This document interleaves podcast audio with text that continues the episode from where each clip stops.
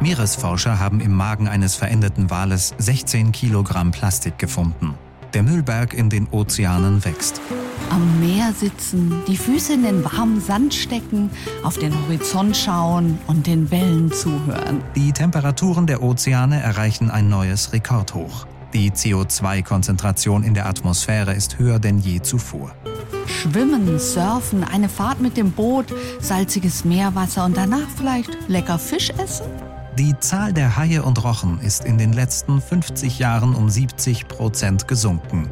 Das liegt vor allem an Überfischung. SWR 1 Weltwunderkugel. Der Klimapodcast.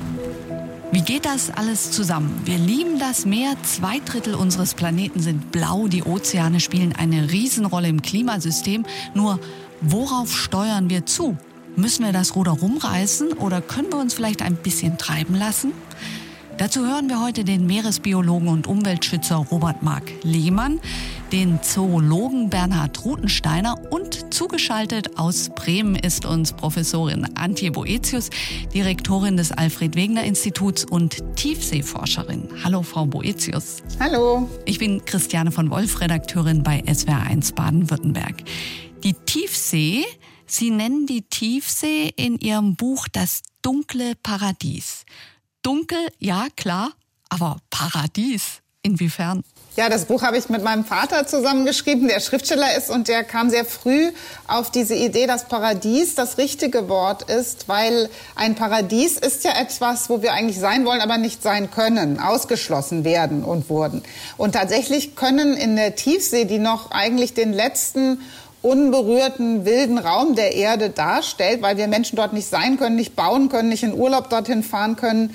So kann man sich vorstellen, es ist eben ein Lebensraum voller Vielfalt des Lebens, voller Geheimnisse, voller Schätze. Und das macht es im Grunde paradiesisch, auch wenn uns Menschen es eben so als ferner, extremer, unwirtlicher Raum vorkommt. Sie konnten jetzt schon 50 Mal einen kleinen Einblick in dieses Paradies bekommen, haben 50 Tauchgänge zum Meeresboden gemacht. Wie fühlt sich so eine Fahrt an? Nehmen Sie uns mal mit. Ja, ich habe mittlerweile 50 Expeditionen auf alle Weltmeere äh, geführt, äh, mal als Leiterin, mal bin ich als Wissenschaftlerin mitgefahren. Die wirklich bemannte Tauchfahrt als so der Höhepunkt im Leben eines jeden Tiefseeforschers, Tiefseeforscherin war dabei selten aber weil wir heutzutage ganz viel mit Robotern arbeiten. Das Irre ist ja, dass es weniger Menschen gibt bisher, die in die Tiefsee getaucht sind, als die ins All geflogen sind. Aber diese Tauchgänge, wo ich selber abtauche, also selber in so eine kleine runde Kugel einsteige und dann abtauche für mehrere Stunden in diesen Lebensraum eintauche und, und das ist eine wundervolle Erfahrung, denn man taucht ein in diese Welt, die ohne Sonnenlicht ist die keine Pflanzen hat, wo man, wenn man dort eintaucht, es eben auch langsam geht und man erkennt beim Abtauchen, was das bedeutet, wenn Sonnenlicht schwindet, weil man im Wasser ja zuerst diese unglaublichen Blaufarben mitbekommt, dann wird es dunkler und dunkler und die Augen gewöhnen sich so langsam dran an die Dunkelheit und dann erkennt man, es gibt diese Grauphase, diese Übergangsphase, wo man immer noch Schatten sehen kann dann begegnen einem auch Lebewesen und das Tollste ist der Moment, wo man in die absolute Schwärze eintaucht. Das ist dann so unterhalb von 500 Metern und dann funkelt und glitzert es, weil das Leben dort in diesen Tiefen bis runter zum Meeresboden Licht als Kommunikationsmittel nutzt. Ich liebe diesen Teil des Tauchgangs und wenn man dann unten am Meeresboden ist, dann geht die Lampen an vom U-Boot, da geht's richtig los, die Arbeit. Dann kann man kaum, äh, kaum sich besinnen auf das, was man sieht, weil so viel zu tun ist, denn die Stunden sind wertvoll, bevor man wieder auftaucht. Ähm, haben Sie da unten eigentlich auch mal von diesen großen Tieren welche gesehen? Also so ein Riesenkalmar oder es gibt ja auch Riesenasseln. Je tiefer man ins Meer taucht, die sind dann also wirklich 50 Zentimeter groß, viel größer als im Garten. Haben Sie das auch mal erlebt? Ja, auf jeden Fall. Also ich habe leider noch nicht eine von den ganz großen Encountern, Begegnungen gehabt mit den Riesenkalamaren. Mein größter war, glaube ich, mal so ein Meter, ein, äh, ein Krake, ein Oktopus, den ich äh, gesehen habe. Ich habe allerdings Riesenquallen schon gesehen und Riesensalpenketten. Das sind so Geleeartige Lebewesen, die man kaum zu sehen bekommt, weil sie zerstört werden von Netzen. Man kann sie nicht beproben sozusagen, man kann sie nur live sehen. Und ich habe dann am Meeresboden eine Reihe von sehr, sehr großen Chimären, also den Ursprung der Knorpelfische praktisch vor Hai und Rochen gesehen. Und die sogenannten Panthopoden, Das ist eine Erfindung der äh, Ozeannatur von etwas, was ein bisschen aussieht wie eine Spinne, aber doch keine ist. Und äh, diese Lebewesen bestehen eigentlich nur aus Beinen mit einem winzigsten Körper. Und die werden einen Meter groß, äh, sind fantastisch anzusehen, wenn sie so über den Meeresboden stolzieren.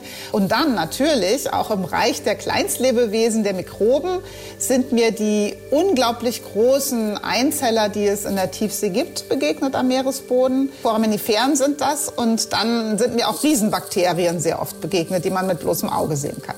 Diese Mikroben sind ja Ihre Spezialität. Was ist an denen so spannend? Mir gefällt in meiner Forschung, dass ich mich mit den Leistungen, den ursprünglichen Leistungen der Natur beschäftigen kann, die vor allen Dingen ja über Einzeller erbracht werden, die wir Menschen heute kaum so wahrnehmen. Aber ganze Teile unseres Planeten und des Lebens auf der Erde sind ja von Mikroorganismen bestimmt. Und äh, wir denken nie drüber nach, dass zum Beispiel das Meer unglaubliche Mengen an, an gefrorenem Methan enthält dass die Mikroorganismen auch unten behalten, weil sie es, wenn es etwas sich auflöst, veratmen und gar nicht erst ins, in die Atmosphäre entlassen. Oder sei es zum Beispiel der Sauerstoff, den Meeresalgen, kleine Einzellige machen. Die Hälfte, wenn wir atmen, die Hälfte des Sauerstoffs ist von diesen Meeresalgen. All diese Leistungen der Mikroorganismen sind mit uns vernetzt, sind Teil unseres Lebens. Und das ist ein sehr schöner Aspekt meiner Forschung, weil es mit Entdeckung zu tun hat und auch mit einer Forschung, die einfach zu riesigem Respekt gegenüber der Natur führt. Gesunde Ozeane sind entscheidend für unser Klima.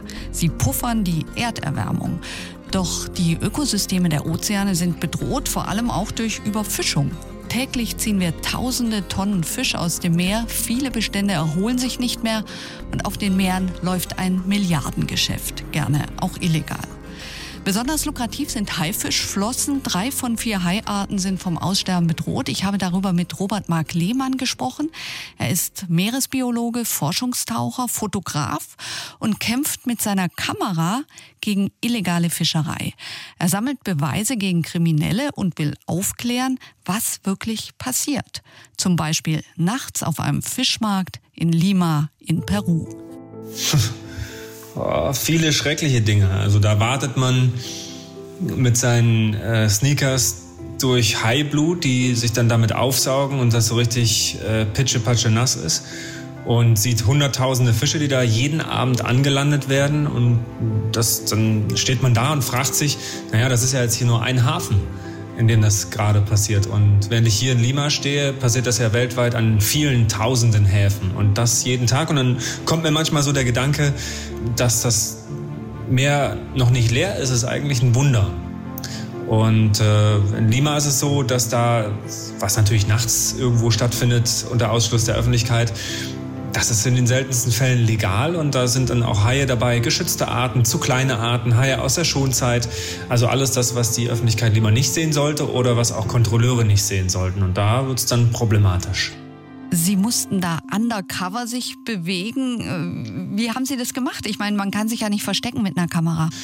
Ich tue dann so, als ob ich ein Tourist bin, habe nur eine sehr kleine Kamera dabei und äh, tu einfach so, als ob ich ahnungslos bin und in so eine Situation einfach reinstolpere, hab dann Bier und Zigaretten dabei, obwohl ich nicht rauche und nicht trinke, äh, rauche und trinke dann und biete auch mal eine Kippe an oder auch mal ein Bierchen und dann kommt man so ein bisschen ins Gespräch, tritt auch mal so ein Heinz, was sind das für scheiß Viecher eigentlich hier und kann ich da mal einen Zahn rausbrechen, lass mir auch mal eine Flosse abschneiden und wird dann so ein bisschen selbst zu einem Teil von dieser von diesem Geschehnis und ist dann aber innen drin die ganze Zeit total, also versuche ich zumindest, ne, ein Profi zu sein und dann einige einigermaßen vernünftiges Bild zu machen. Und Videos, das gelingt natürlich nicht immer, in den meisten Fällen eigentlich nicht, weil man dann einfach zu aufgeregt ist oder die Situation einfach so schlimm ist für, für einen, dann noch ein gutes Bild zu machen, ist nicht so einfach. Aber man darf sich das nicht anmerken lassen und dann hinterher geht man raus. So eine Situation dauert ja manchmal nur wenige Minuten, manchmal viele Stunden. Und dann muss man hinterher damit klarkommen mit dem, was man da so gesehen hat. Und das ist nicht immer so einfach. Das kann ich mir sehr gut vorstellen. So Tausende von Haifischflossen, wohin werden die dann gebracht? Mm, ganz unterschiedlich. Also viele Haifischflossen gehen nach Asien, da ist das ein sehr beliebtes Produkt. Dort wird die für die Haifischflossensuppe unter anderem verwendet, die angeblich ja, die Potenz fördern soll und die auch so ein bisschen darstellt, naja, ich bin ein reicher Mensch, ich kann mir das leisten, weil die kosten unter Umständen bis zu 100 Dollar Und dabei bewirken sie genau das Gegenteil. Sie schädigen die Potenz, sie sind tatsächlich sogar giftig, weil Haifleisch ist bei vielen Haien und gerade den älter werdenden Arten tatsächlich ist Methylquecksilber enthalten. Es ist ein Gift, das gibt es ganz normal in der Natur und das nimmt man dann auf, wenn man so eine Haifischflossensuppe isst. Und das ist eigentlich ziemlich dämlich tatsächlich. Es ist ja so, die Haie werden gejagt mit Delfinködern. Wie funktioniert das genau?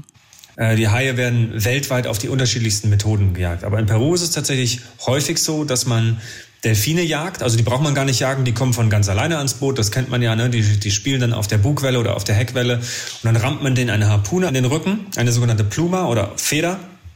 Ähm, die ist an einem Seil befestigt und steckt an einem Fleisch des Delfins und dann holt man den an die Bordwand, knüppelt den nieder und holt den mit Haken an Bord, schneidet den klein und verwendet das Delfinfleisch als Angelköder für die Haie. Und so sterben ungesehen von jeglicher Regierung oder Fischereiaufsehern bis zu 40.000 Schwarzdelfine in äh, Peru und das ist eine geschützte Art. Also man darf weltweit gar keine Wale und Delfine fangen, bis auf wenige Ausnahmen in Ländern wie zum Beispiel Nordkanada. Die Inuit, die dürfen auch noch einen Beluga schießen oder so.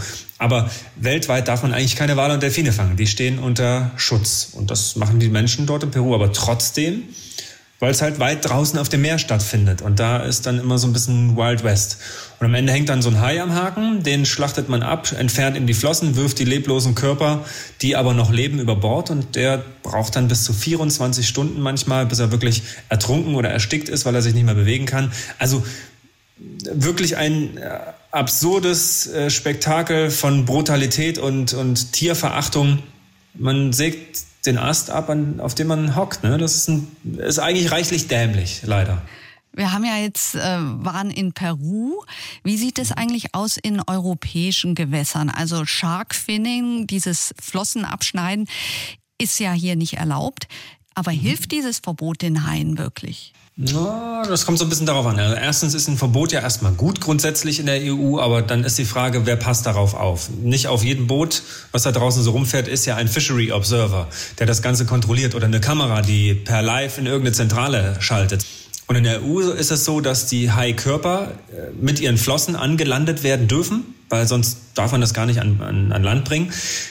Dann ist immer noch so die Frage, was man nebenbei noch so ein bisschen mauschelt. Ich habe vor Westafrika, das ist jetzt nicht EU, aber da habe ich EU-Fischflotten mitkontrolliert mit, der, mit Sea Shepherd zusammen. Und da findet man tatsächlich Haifischflossen auf EU-Booten, die in Westafrika operieren. Also das ist dann immer alles so ein bisschen Geheimniskrämerei und was man so untereinander so ein bisschen mauschelt. Und Haifischflossen dürfen aber in der EU noch gehandelt werden.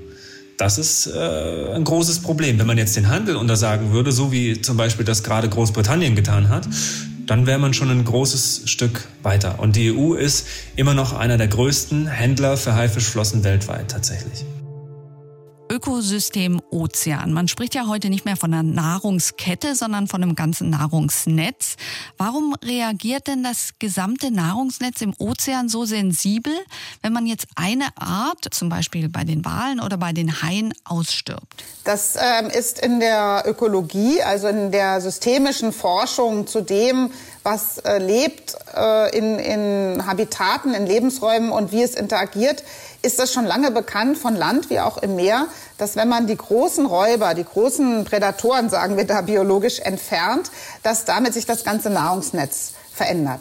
Und in den Meeren ist das tatsächlich bemerkenswert, ähm, dass wir heute mit einem Ozean leben, der schon längst nicht mehr der ist, der noch vor 200 Jahren war, weil durch die völlige Überjagung der Wale, die ja nie wieder zu den Beständen zurückgekehrt sind, die es mal gab, äh, wir also die Nahrungsnetze in den Meeren schon verändert haben. Und dafür gibt es viele, viele verschiedene Hinweise, weil die Art und Weise, wie Wale fressen, man muss mal überlegen, dass diese größten Tiere der Erde, von denen sind ja nur wenige selbst äh, Jäger auf große Kalamare zum Beispiel, nämlich die Pottwale oder andere Zahnwale, die meisten sind ja Planktonfresser. Es sind also riesige, riesige Lebewesen, die eigentlich direkt von der kleinsten pflanzlichen Nahrung leben und die ausfiltrieren. Und damit haben sie eine Art, auch das kleinste Leben in große Pakete von Energie zu verwandeln und auch ihre Ausscheidungen, ähm, diese flüssige Ausscheidungen, die Wale von sich geben, sind wieder enorme äh, Nährstoffdüngungsmittel. Und so kann man allein an den Walen äh, schon erkennen, dass sie, wie sie leben und wie sie sterben, dann auch noch diese Energie, die Fette ihren Körper in die Tiefsee verbringen, dort ein Lebensraum für hunderte von Jahren als Aas sind. Alle diese Dinge, die fehlen heute in den Zahlen, wie sie mal waren. Und so sind die Ozeane heute anders. Und das wirkt sogar umfänglich, so haben letzte Forschungsergebnisse gezeigt, auf die Kohlenstoffpumpe, also auf die Leistung der Meere, Kohlenstoff aus der Atmosphäre zu entfernen und zu versenken. Auch bei den Haien, die ja Räuber sind, können wir solche Zusammenhänge feststellen, dass das Entfernen von einzelnen Räubern und die Überfischung auch von großen Räuberfischen, wie vielen der großen Goldmakrelen und der Thunfische vor allen Dingen, das Nahrungsnetz vollständig verändert. Das ist wirklich traurig, dass wir das noch nicht äh, geschafft haben, darauf dann mit einem entsprechenden Schutzangebot zu reagieren. Sie haben es gerade angesprochen. Wir pusten ja Treibhausgase in die Atmosphäre und den Ozean lässt es nicht kalt. Die Meere nehmen bis zu ein Drittel vom Kohlendioxid auf und schlucken dann bis zu 90 Prozent oder über 90 Prozent der Erderwärmung. Die Meere werden saurer und wärmer. Wo stehen wir denn gerade aktuell? Ja, es sieht leider nicht gut aus. Die Erwärmung der Erde ist ja doch schneller vonstatten gegangen als vorhergesagt. Besonders in den Polarregionen, besonders in der Arktis geht es ja mehrfach schneller als im globalen Durchschnitt. An Land sind wir schon bei global 1,5 Grad Erwärmung angekommen, die wir ja gesamt für die Erde eigentlich äh, halten wollen. Und in den Meeren gibt es zunehmend Phänomene von Hitzewellen mit sehr unangenehmen Konsequenzen. Meine Kolleginnen und Kollegen vom Geomar erforschen so zum Beispiel nicht nur Erwärmung und Versauerung, sondern auch der Schwund von Sauerstoff in den Ozeanen. Die sauerstofffreien Zonen dehnen sich enorm schnell aus. Und das hat fundamentale Konsequenzen auch für das Überleben, für die Verteilung von Arten. Wir haben bei den Meeren den Umstand, dass wir mittlerweile über die Hälfte der Korallenriffe gefährdet haben durch die Korallenbleiche, die ja vor allen Dingen eine Antwort auf Erwärmung äh, und Verschmutzung, aber auch Übersauerung ist. Und äh, die Vorhersagen sind wirklich schmerzvoll, aber bis zum Ende des Jahrhunderts wird davon ausgegangen, dass wenn wir nicht äh, vollständig das Ruder herumreißen können, wir 99 Prozent der Korallen verloren haben. Wir haben über die Verlierer unter Wasser eben durch die Versauerung des Meeres auch schon mal in einem Podcast hier gesprochen. Wen das interessiert, kann gerne reinhören in Folge 3. Wie weit ist die Tiefsee vom Klimawandel betroffen? Also Sie haben vorhin gesagt, dass diese Mikroben sensationell sind, weil sie eigentlich Methan, was ja auch ein Treibhausgas ist, auffressen und so gesehen wir damit nicht mehr in der Atmosphäre zu tun haben. Was macht der Klimawandel mit der Tiefsee? Wir haben einige Beobachtungsstationen aufgestellt im Nordatlantik und in der Arktis. Und die Tiefseelebewesen, ähm, die leben ja von dem, was von oben absinkt. Da es zu dunkel ist für, für Algen- und Pflanzenwachstum, sind sie sozusagen ganz und gar davon abhängig, dass Nahrung von der Oberfläche absinkt nach unten. Und ähm, das haben wir uns dann gefragt, wird das vielleicht so, dass sich das Nahrungsangebot an die Tiefsee verändert und damit auch die Tiefseelebewesen, die Tiere, sich verändern? Und genau das können wir zeigen in der Framstraße, also nördlich von Island, praktisch bis hin vor Grönland, bis in den Norden, in dem nämlich, wenn das Meereis so schnell schmilzt, alles, was auf und im Meereis lebt, dann eben bei der Schmelze ins Wasser entlassen wird, ist ja erstmal logisch, ne? und dann dort aber nicht überleben kann und sondern stirbt und absinkt in die Tiefsee. Und äh, dieses Phänomen der veränderten Nahrungsangebote sehen wir mittlerweile weltweit. Die Arten, so wie sie normalerweise vorkommen in den Zahlen von Lebewesen, verändern sich messlich durch den Klimawandel. Aber dann wird man meistens gefragt, ja und? Ist das dann schlimm für uns Menschen oder ist das egal? Und genau diese Frage ist eine seltsame Frage, weil sie bedeuten würde, dass wir Menschen immer alles nur danach drehen und richten, was gerade für uns teuer oder billig ist oder gut oder schlecht. Und darum geht es ja gar nicht. Wenn wir mit der Natur leben wollen, dann müssen wir ein Gleichgewicht finden und können nicht immer nur fragen, was bringt es mir? Das ist die falsche Frage an die Natur. Die Meere verändern sich auch durch Plastik. Man schätzt, jedes Jahr kommt etwa eine Million Tonnen Müll dazu. Darunter auch sehr viel Fischereibedarf. Leinen, Netze, Körbe, Bojen. Viele davon landen in der Tiefsee. Für einen Tiefseegraben im südchinesischen Meer hat man errechnet, auf einem Quadratkilometer liegen dort 52.000 Plastikteile. Und einige von ihnen hat jetzt ein internationales Forschungsteam geborgen aus 3200 Meter Tiefe und festgestellt, der Müll lebt. Bernhard Rutensteiner ist Zoologe an der Zoologischen Staatssammlung München und untersucht die Müllbewohner. Das sind alle möglichen Meerestiere von Polypen, äh, Entwicklungsstadien von Quallen bis hin zu Schnecken, die auch dann dort reproduzieren und ihre Gelege ablegen und natürlich diverse Würmer und auch äh, Schlangensterne, also was ähnliches wie Seesterne und alle möglichen Organismen haben wir eben da gefunden. Wie muss ich mir das genau vorstellen? Die setzen sich dann in die Plastikflasche rein und auf den Deckel drauf und oder erkennt man das Plastik gar nicht mehr vor lauter Bewohnern? Na, die Oberfläche ist nicht bedeckt, aber man muss sich das so vorstellen, dass viele solche Organismen suchen sogenanntes Hartsubstrat zum Setzen, zum sich hin, niederzusetzen, festzusetzen weil äh, Großteile vom Meeresboden haben eben Weichsubstrat, Schlamm, äh, sandige Oberfläche und da können die nicht siedeln. Und wenn eben so eine Hartsubstrat, äh, äh, so ein Teil gegeben ist, dann wird das eben auch benutzt zum Setteln, wie man das äh, wissenschaftlich ausdrückt. Sie haben da ja jetzt fast 50 Arten drauf entdeckt. Hat Sie das überrascht? Naja, das war in dieser Dimension äh, eigentlich schon überraschend, in dieser Anzahl man kann sich das ja vielleicht vorstellen wie so eine neue Wohngemeinschaft. Ja, die haben ihre neuen Behausungen in dem Müll da unten. Wir haben ein neues Ökosystem.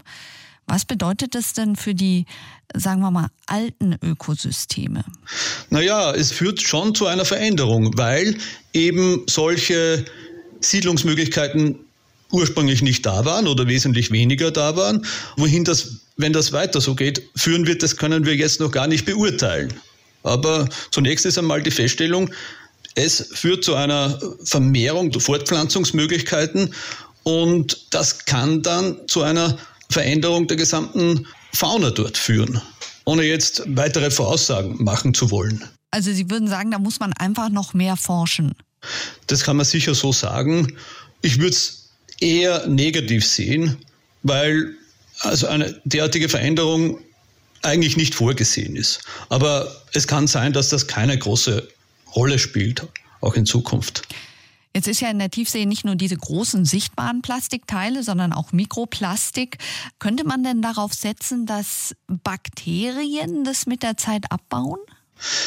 Darauf kann man sicher setzen, aber es ist, wird auch so sein, dass dieser Abbau sehr langsam stattfindet und zu langsam als dass äh, man das wirklich bewältigen kann. Man muss bedenken, dass alle Lebensvorgänge in der Tiefsee äh, langsamer stattfinden als in anderen Lebensräumen, weil es dort sehr kalt ist und entsprechend die ganzen chemischen Vorgänge auch sehr äh, entsprechend langsamer äh, vor sich gehen. Also das heißt, es ist letztendlich wie eine Tiefkühltruhe. Alles, was da unten liegt, hält länger. So kann man das sicherlich ausdrücken. Ich habe noch zwei kurze Fragen, die ich heute allen Beteiligten dieser Podcast-Folge stelle. Ja oder nein, essen Sie Fisch? Ich esse schon Fisch. Und wie würden Sie Ihre Beziehung zum Meer beschreiben? Das Meer äh, ist für mich sehr wichtig. Ich bin auch äh, Segler und es ist ein ganz wichtiger Lebensraum. Ich bin sehr besorgt über den allgemeinen Zustand vom Meer. Also ja, das ist schon bemerkenswert, dass es tatsächlich so ist, dass die Müllteile, und das wurde bei uns aufwendig durch äh, meine Kollegin Melanie Bergmann beforscht, die Müllteile, die in die Tiefsee fallen, die bleiben wirklich größtenteils an Meereslebewesen hängen. Und zwar vor allen Dingen den sogenannten Sessilen, so nennen wir die, die festsitzen an einem Ort und nicht weglaufen können. Und dann haben eben die Schwämme und die Korallenriffe und andere Lebewesen, die Seeanemonen, an denen kleben dann Fäden und Tüten und Seile und Flaschen. Und es ist auch so, wie der Kollege gesagt hat, dass sehr oft diese harten Oberflächen, die Plastik erstmal darstellt, dann genutzt werden von anderen Lebewesen, um diese zu besiedeln. Und das hat zum Teil absurde Konsequenzen und wirklich auch, da tut's einem, da dreht sich einem wirklich der Magen um. In den Tropenregionen sieht man dann, wie Meeresschildkröten, die mal als kleines äh, Schildkrötchen in einen Eimer geschlüpft sind oder in sich in einem Plastikring von einer Flasche verheddert haben, dass die dann völlig verformt werden, weil sie nicht mehr rauskommen, weil sie sich davon nicht befreien können. Jetzt zu sagen, der Mensch hat hier ein neues Ökosystem erfunden und das heißt Kunststoff und es dabei sein äh, zu lassen, ohne zu bedenken, wie viele Arten davon äh, gefährdet sind. Ich kann noch mal eine andere Zahl nennen, ähm, die sämtliche Wale und viele der Seevögel, die wir verendet finden in Nord- und Ostsee, wenn man in die reinschaut, dann findet man, sie sind innen voll mit Kunststoff. Und wir haben große Mühe mittlerweile noch zu unterscheiden, ja, woran sterben denn zum Beispiel die Schweinswale oder andere Wale weltweit, weil sie fast immer inzwischen in ihren Mägen Kunststoff haben. Und dann sollen wir Wissenschaftler beweisen, ja, es war jetzt der Kunststoff oder es war die zunehmende Verlärmung der Meere oder es waren Giftstoffe oder es war Altersschwäche. Das können wir rückwärts kaum beweisen und es müsste auch mal wirklich aufhören, dass die Grundlagenforschung beweisen muss, wie schlimm der Zustand der Meere ist und der Verschmutzung. Das ist eigentlich gar nicht unsere originäre Forschungsaufgabe, sondern das ist eigentlich die Aufgabe derer, die dazu führen, dass es diese Verschmutzung überhaupt gibt. Sie sprechen die Grundlagenforschung an. Was ist denn die primäre Aufgabe der Grundlagenforschung in Ihren Augen? Also ich meine, vier Fünftel des Meeresbodens sind ja noch komplett unerforscht. So ist es. Also wir haben in der Grundlagenforschung, das bedeutet also, wo wir die großen Fragen stellen, wie funktioniert etwas, woher kommt eigentlich die Vielfalt des Lebens im Meer? Die Schätzungen sind ja, dass wir noch äh, Millionen unbekannter Arten in den Meeren haben. Dass wir noch Gebirge, äh, dass wir noch immer unterseeische Berge zu entdecken haben. Es gibt ganze Bereiche der, der Tiefsee, wo noch nie eine Probe gezogen wurde, noch nie hingeschaut wurde. Überhaupt die Fähigkeit von Lebewesen im Meer, sich genau auszusuchen, mit wem sie zusammenleben wollen. Also Tiere, die auf Tieren sitzen. Wir kennen zum Beispiel kleine Gespensterkraken, die legen ihre Eier auf Schwämmen, die auf Manganknollen sitzen. Und diese Ver Gesellschaftung, die ist extrem in der Tiefsee. Wenn wir überhaupt wüssten, wir Menschen, wie es gelingt, die freundlichen Bakterien zu behalten und die feindlichen abzustoßen, so wie es Schwämme können und Muscheln und Würmer und alle möglichen Tiere, die wir niedere Tiere nennen, dann wären wir doch auch in einer ganz anderen Welt. Und diese Situation, vor der wir stehen, ist, dass wir eigentlich in der Grundlagenforschung viel mehr solche grundsätzlichen Fragen klären können sollten. Aber wir sind wirklich zu einem ganz großen Anteil unserer Zeit, weil es sonst niemand kann, damit beschäftigt und beauftragt, immer wieder Schäden zu dokumentieren, immer wieder zu beweisen, dass es so nicht weitergehen kann mit dem Zustand der Meere. Solange es Forschern und Journalisten überbleibt, nachzugucken, nachzurecherchieren, um dann zu sagen, guckt mal hier, was wir veranstalten und das nicht staatliche Aufgaben sind, die Überwachung und der Schutz und auch die Bestrafung für Umweltsünden, dann hängt doch wirklich was schief. Zu den schönsten Taucherparadiesen der Welt gehören die Azoren, eine Inselgruppe im Atlantischen Ozean. Hier kann man Mantas begegnen, Mondfischen, Pottwalen, Delfinen und Haien. Und Robert Mark Lehmann, Forschungstaucher und Fotograf, hat hier eine lange Zeit als Shark Guide gearbeitet. Er hat also Tauchgänge für Touristen angeboten, bevor er angefangen hat, mit Filmen auf die Verbrecher auf den Meeren aufmerksam zu machen. Und Robert Mark Lehmann schreibt in seinem Buch, es gibt für ihn nichts Schöneres als, Zitat, mit Haien, Walen und Robben durch ihre Welt zu schwimmen. Wer das noch nicht gemacht hat, der sollte das unbedingt mal machen. Ich lege das allen Menschen ans Herz, besonders die, die gestresst sind und die Schnauze voll haben von der Welt. Da unten, das ist das Schöne, da unten ist ja nichts wichtig. Also keine Steuererklärung, kein Stress mit den Nachbarn, kein Auffahren der A6 auf der Autobahn. Das gibt es da unten alles nicht. Und das ist das Schöne, diese absolute Ruhe. Vielleicht mal das Gluckern von ein paar Blasen, das schwerelose Schweben in einem 3D-Raum, in dem man sich komplett in alle Richtungen bewegen kann. Manchmal das Hören des eigenen Herzschlags, wenn man sich richtig konzentriert und dann so ein offenes Blau unter einem, das absolute Nichts. Und dann kommt da irgendwo ein großes Tier an. Da kriege ich jetzt schon wieder richtig Bock. Aber wie ist das, wie ist das, wenn man so einem Hai ins Auge schaut? Haben Sie, haben Sie da nie Angst? Nee. Also äh, ein Hai ist kein Tier, was, was mir persönlich Stress äh, bereitet oder, oder Angst irgendwie, äh, der ist ja nicht aggressiv und kommt an und will einen beißen und zerstören und fressen, sondern die sind ja mit einem da im Ozean. Also ich kann die, die Angst verstehen, die Menschen haben, die diese Tiere einfach noch nicht verstanden haben. Und der Hai symbolisiert natürlich sowas Archaisches, was von unten kommt und uns wegschnappt, äh, wie das der Film Der Weiße Hai natürlich äh, gut dargestellt hat. Also der weckt so Urängste in uns. Und die sind, wenn man sich jetzt mal die Statistik anschaut, völlig unbegründet. Zwischen fünf und zehn Menschen sterben pro Jahr bei 20 Milliarden Wasserkontakten pro Jahr, wo es Haie gibt, finde ich verschwindend gering. Übrigens, Kühe töten auch viel mehr Menschen als Haie das tun. Und vor Kühen hat eigentlich in der Regel auch keiner Angst. Das ist interessant. Jetzt sind Sie ja Taucher schon seit vielen, vielen Jahren, haben schon ganz, ganz viel gesehen. Ihr persönlicher Eindruck, haben sich die Meere, also unter Wasser, mal abgesehen von dem immer mehr werdenden Plastik, äh, verändert? Sieht es heute anders aus? Kommt drauf an, es gibt äh, Stellen, wo die Wasserqualität tatsächlich besser wird oder wo ich ja auch wissenschaftliche Untersuchungen mache mit meinem Team von Submaris, wo wir gucken, verändert sich hier was, äh, wie sind die Algenbestände, das ist immer ein guter Indikator der Lichteindringtiefe, das heißt, äh, ne, wie klar wird das Wasser oder sind auch Schwebstoffe vorhanden, da können wir eine Verbesserung tatsächlich feststellen, sogar an der Nordsee, an einigen Stellen. Es gibt aber auch Plätze, wo die Fische einfach fehlen, wo sie weniger geworden sind, wo ich seit Jahren immer wieder hingehe und denke, ach Mensch, früher war es hier anders. Und es gibt natürlich die Plätze, wo ich hingehe und völlig fasziniert bin, Meeresschutzgebiete, die wirklich seit 20, 30 Jahren beschützt sind, wo das Leben unter Wasser so krass explodiert ist, wo man denkt, wow, so wünschte ich mir das eigentlich überall. Aber ein was, was Sie gesagt haben, ist wirklich richtig.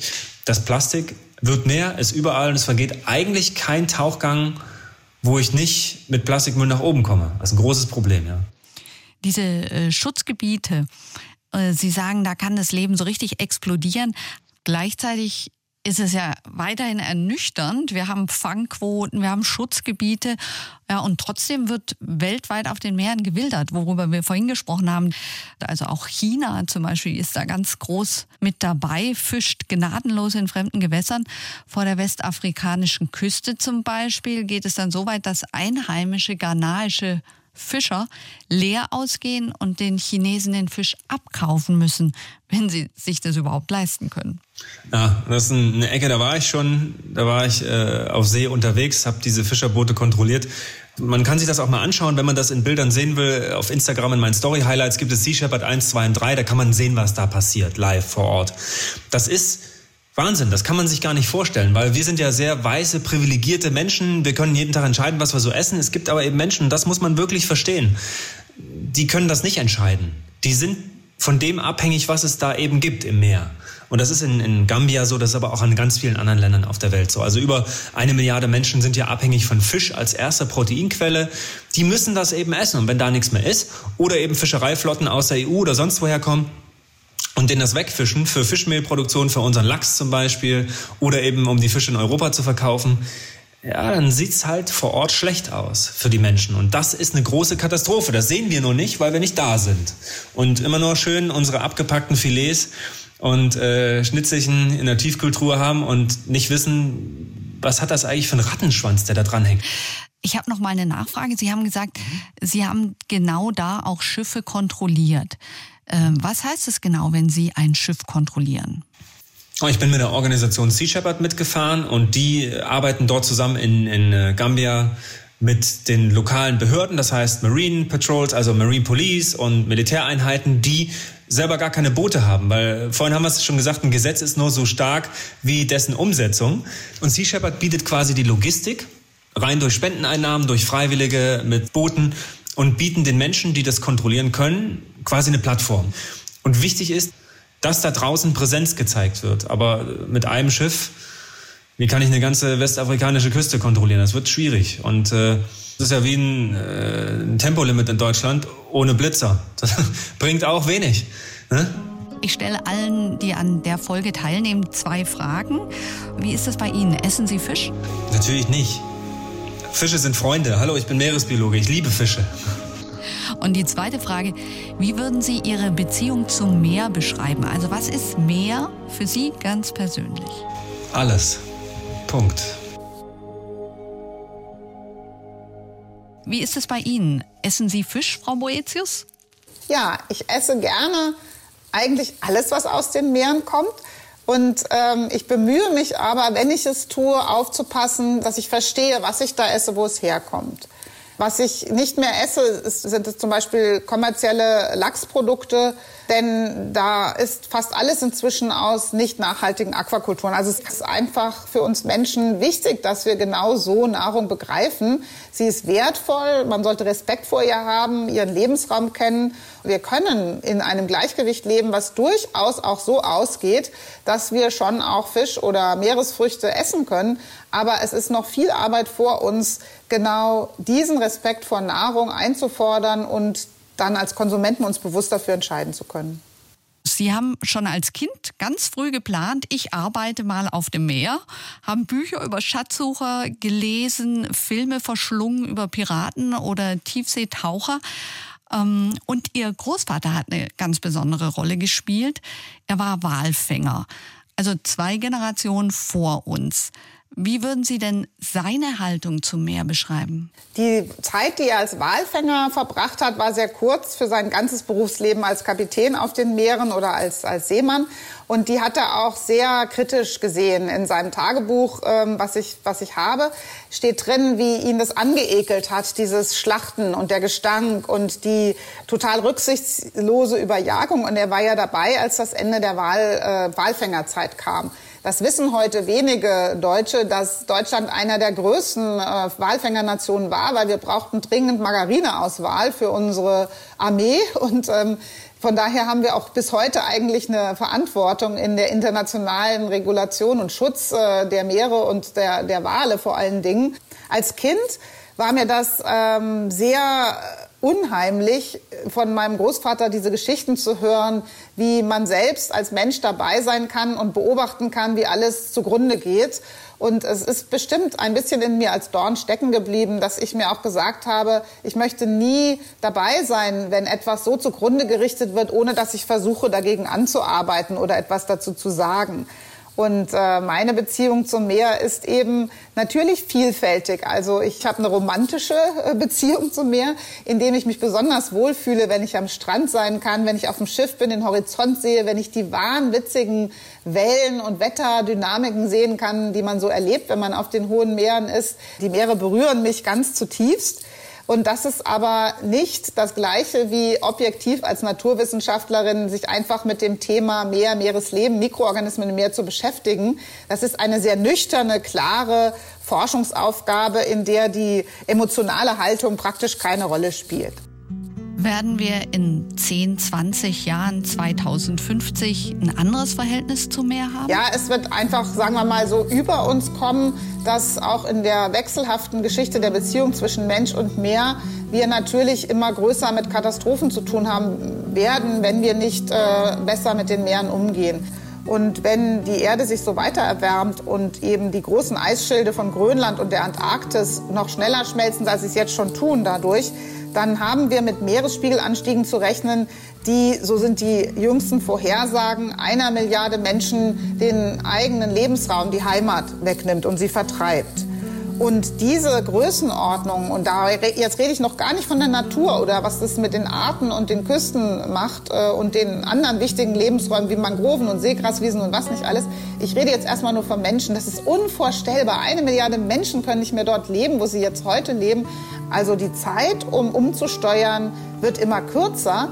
Aber das hört dann ja nicht einfach auf. Das verstehen ja viele Menschen falsch. Die denken, wir sagen jetzt, wir Wissenschaftler, dass die Erde stillsteht in 2030 oder 2050. Nein, wir kommen nur in eine zunehmende chaotischere, unbequemere, ungerechtere Welt, als wenn wir jetzt mit unseren politischen Möglichkeiten und dem starken Zusammenhalt, den es braucht, für eine gute Zukunft planen und bauen. Das ist wirklich nicht unmöglich, das hinzubekommen. Weltwunderkugel. Wissen, was Klima ausmacht. Der Podcast von SWR1.